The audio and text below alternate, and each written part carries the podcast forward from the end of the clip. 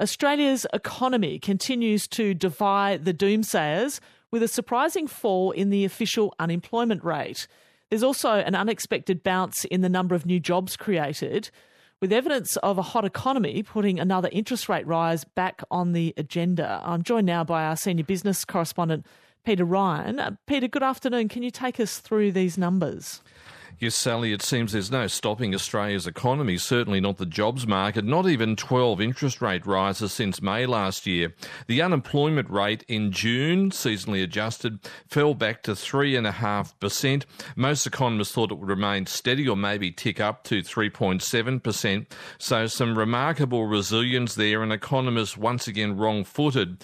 In terms of new jobs, full time employment growth of 39,300 jobs with part part time employment down by about 7,000 jobs, showing demand for employment is red hot in parts.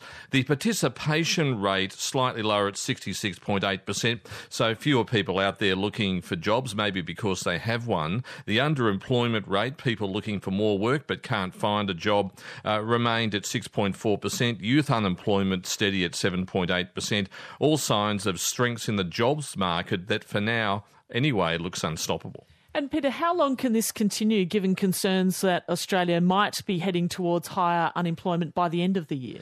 Well, this is where normally good news about a jobless rate falling to 3.5% becomes bad news, I suppose. Uh, the incoming Reserve Bank Governor Michelle Bullock recently said the jobless rate might need to rise to 4.5% to get inflation back down to the 2 to 3% target.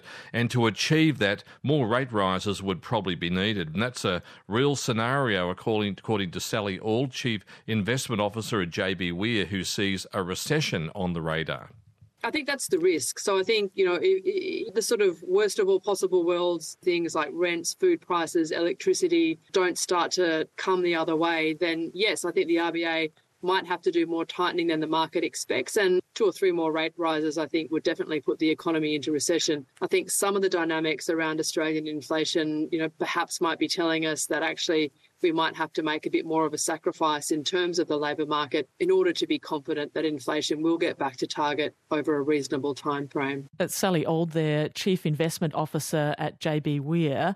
And Peter, given a still hot jobs market, the big question, I guess, is what are the chances of the Reserve Bank delivering yet another dreaded rate rise? Well, a crucial uh, bit of information next week will be the inflation update with the quarterly consumer price index out next Wednesday, along with the most recent recent monthly reading, which measures a smaller basket of consumer goods, which came in at 5.6%. But the RBA will be wanting to see that fall or stabilise to show the rate hiking strategy is working. Any reading showing inflation remains hot or entrenched could force the 13th rate rise since May when the RBA board meets on August the 1st. The Australian dollar has spiked uh, with that fall in the jobless rate, 68.3 US cents in late morning trade. On rising bets, the RBA will be forced to push the rates button once again. Thanks, Peter. That's our senior business correspondent, Peter Ryan, there.